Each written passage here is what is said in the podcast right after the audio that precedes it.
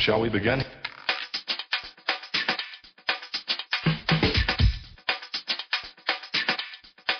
Let's begin now.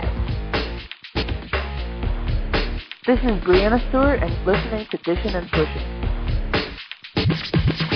Hi, everybody. It's David Siegel welcoming you to our third Dishing and Swishing podcast on the WNBA draft. So far, you've heard from Mike Neighbors about his duo Kelsey Plum and Chantel Osahor, and then you heard Brenda Frese talk about Shatori Walker Kimbrough and Brionna Jones. So we're going to cover three at one swoop on this time. I, you know, I talked about two with the others, and I've worked up to three, and I've worked up to a championship coach. Coach Dawn Staley, congratulations on being the national champion, and welcome back to Dishing and Swishing. Oh, thank you, and it's so good to be in, you know, be on the show again and talk about a national championship. and of course, of course, our babies that are that are leaving the program. You know, it, it's uh, you know, I'm sure it, it's going to be tough to replace this trio next year, but you know, j- just for a sec, talk about you know having this group at school this past year, and you know what it was like coaching them. Um, it was it was exciting, to be quite honest. I know it, you know, people look at it and, and maybe see it as a challenge, and it was every bit of that. Just figuring out how we get everybody to work, how we get everybody to feel like they're making an impact, how they want to make an impact, and also just creating a an atmosphere of sacrifice because all of them, all of them had to sacrifice in in one way or another, but yet we, you know, in sacrificing, we don't want them to lose sight of what, you know, what inspires them and what fuels them to be better individually to help us be better collectively. But you know, to have myriad of talent like we had, um, you can do some things as a coach. And sometimes, you know, when you don't have as much talent as we had this particular year, I, I do think sometimes it stifles your growth as a coach because you can't, you, you, you stay in this box. And with this group, we could do a lot of different things on both sides of the ball. We could post up big guards. You know, we can, you know, we could play with our two bigs and and have our high lows. We could have, you know, gone, you know, small lineup, four out, one in, and you know, with playing a variety of different ways, it just gives you so much, you know, so so much versatility. And as a coach, you got to keep up with it to make sure that we're capitalizing on every every mismatch that's out there on the floor. So it was absolutely an incredible year for us, and it you know it helped me as a coach just dig a little bit deeper and, and, and get out of myself a little bit, and just kind of take take what the what the talent gave us. Well, you know, I think that's part of the flexibility that you're talking about made it uh, easier to adjust to life without Alaina when she went down. Uh, I think people were, were really surprised at how easily your team adapted, but I think you hit it right on the head. You've already you had already been playing with people in multiple positions and multiple sets and doing different things. Yeah, and I think sometimes people, you know, you know, people people look looked at us a little bit differently and not really, you know, they didn't see, you know, what we were working towards um, because we looked so much the same as, as far as having those two big uh, playing together over the past uh, two or three seasons, and you you get stuck in that, and sometimes our opponents get stuck in that, and it's unfortunate that we had some injuries to A'ja Wilson two weeks, um, about two weeks into when we were in our SEC uh, conference play, and then Alaina, Alaina Coates got injured at the end of the season, and you just you just figure things out, and you don't credit with none of our coaching staff really. You know, of course we did, we hated losing those players at that those times, um, but if your players feel that, they're to feel like they don't have a shot. They're to feel unworthy, and they're to feel like, you know, uh, not very confident. And we didn't we didn't allow that to happen. We just kept it moving, and they just kept it moving with us, and they embraced whatever challenge that they were faced with, and, and won us the national championship. Well, congratulations again, and we might as well start right there with Alaina. And you know, the news came out that she has had ankle surgery, and that's going to slow her down, obviously, for the initial part of the WNBA season, if not for a full season, because the details are not totally out yet as to what was what the procedure was. So so let's talk about what she's going to bring to the table, though. When somebody looks at Alaina Alaina Coates and looks to draft her in a in a top five spot, probably, what what are they bringing into camp? What are they looking at for the future? Uh, Alaina Coates, there's there's not a there's not a, a big that is as agile and mobile um, and as strong as Alaina Coates. I mean, she can run the floor like a guard. I think the court is probably too small, too short for her. Um, she communicates. She's great in um, ball screen defense. Um, if she gets two feet in the paint, you know, obviously she's been one of the most efficient players in the country over the past, you know, over her entire career. Um, she she does have a little mid range. She just doesn't shoot it all the time. She just for some reason we try to get her to do it, um, but it's right on the mark. Um, and you know, probably her biggest and best uh, attribute is, is her ability to rebound in and outside of her area. She's not afraid to bang. She's not afraid to, you know, to to bruise. Um, she is somebody that is pretty talented, and I, I do believe her best basketball is in front of her. Is in front of her playing against the best the players in the you know in the in the WNBA and in the game itself. When you look at her game, you mentioned the fact that she's a little hesitant to take that that jump shot, which will obviously be important as she goes into the next level, uh, getting the confidence to take that during games. What else do you think that she would need to improve on? Where do you think that she might struggle initially compared to the college game? Uh, it would seem to me that the mobility of you know a, a Brittney Griner and a Sylvia Fowles, you know, may cause some initial problems for her on the defensive end. Well, probably you know it's going to take her um, a, a, a while to, to make that transition uh, with the pace of the game. Not not necessarily the game itself. Um, when you're implementing a new system, um, maybe the terminology, I think she'll struggle a little bit with that, like any college player, um, because you're you're trying to fit, you know, your entire season into a, a three week period. Whereas in college, you got you, have, you got you know two months and three months to get ready for for a season. And in WNBA, you got two to three weeks, and that's really hard on, you know, a, a player, any player coming out of college. So now, when we can, let's continue on, and and we'll talk for a second about uh, Allisha Gray next. And she is one of my favorite people in the draft. Uh, I love the overall game. I love the fact that she impacts the game in so many different ways and you know you really put her her flexibility and versatility on full display come NCAA tournament time with her you know sliding up to the four at some times playing three and you know she can go just about anywhere she wants to on the court. I mean she's I mean she's a coach's dream to be quite honest. Because she's going to do what you ask you asked her to do um with with no lip service. None. Um she's extremely competitive. Um, obviously, she's versatile. She could play a lot of different positions. Um, she can shoot mid range. You know, she can play downhill, get into the basket, especially going left.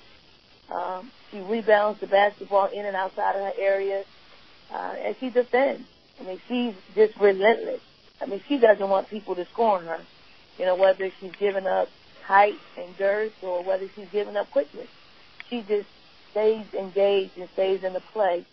And when you're playing at that level, playing, you know, with the, the layers of talent that you'll see night in and night out, you need that. You need that to compete and and, and succeed at that level. And she's got she's got the goods. And then the other person, of course, that, that's leaving uh, is Kaela Davis, who, you know, she really sort of picked up her game, especially on the offensive end when it was needed with Alaina being out uh, she she she may be a little more inconsistent at times compared to the other two, but she when she's on has a higher upside than probably any of them in the draft. Yes, yes, she does. I mean, Taylor. You know, if I if I had her body, I would probably still be in the league right now. I mean, she's got the perfect athletic body. She's long, she's lean, she's strong. Um, she's versatile. She she can she can score a variety of ways. Um, and I, for me, the biggest jump was her ability to defend. Just commit to defending, um, which makes her game complete. The the team that gets Kaela, you know, is going to be able to do a lot of things with her. Um, I think I think the again her best days are ahead of her. I think she's she's more um, driven by challenges. Um, so the WNBA and playing these players night in night, night out uh, will will make her rise to the challenge of it, like she did in our postseason play. When the stakes were the highest, is when she performed the best, and that's what we're looking forward to seeing her do in the WNBA and abroad. If you look at the teams in the WNBA right now, what is the type of system that you would think would be really a really good situation for each of your three picks? Uh, each of the would they be better off in a you know fast pace, slow pace, you know guard oriented? What what would be the best of all worlds if you could pick a spot for each well, of your three? Well, I, I think with with any of them, I think I think San Antonio's got the top pick. Um, I, I gotta say, with with any of the three, um, they could be an asset to it. But with Alaina, I think Alaina would be, you know, will, will be best served with someone, a coach that can give her some attention. Because once she gets the attention and she knows what she's doing, um, you know, it, it won't surprise me if she's one of the best 10 players in the country. Um, with Allisha and, and Kaela, um, I think they could play in any system. You know, I think someone like, you know, Dallas, you know, where they're they're more guard oriented, um, would would best serve probably Allisha, um, where she can just play off of what she does naturally. Um, a coach that I think would be good for for Kaela is probably Cheryl Reeve. Um, she's not going to drop that far down, but nope. I just think you know just being around players like Maya Moore and having a point experienced point guard um, um, having an experienced point guard that can show her the way, like Lindsay Whalen, uh, will benefit. Because Taylor's cerebral. She, you know, she likes to know her why, and and and and, and systems. And when she knows her why, she she can she can do her thing. And I just think those those franchises will do great. You, know, Mike too. I like uh, Mike Thibault and what he does. Cause, you know, he does a great job at teaching and explaining. And you know, when you have great teachers, um, you, you have great students, and they are you know very very good at listening and learning and executing. Well, I think uh, I think you might have a better shot of putting Kaela with Lindsay and Maya in USA basketball than her falling to the Lynx. Uh, I don't think that what's going to happen unless. Uh, maybe, maybe. so, so one question I do have for you now you have two players that transferred in, sat out a year, played a year, and now are leaving. Is this the WNBA women's basketball one and done?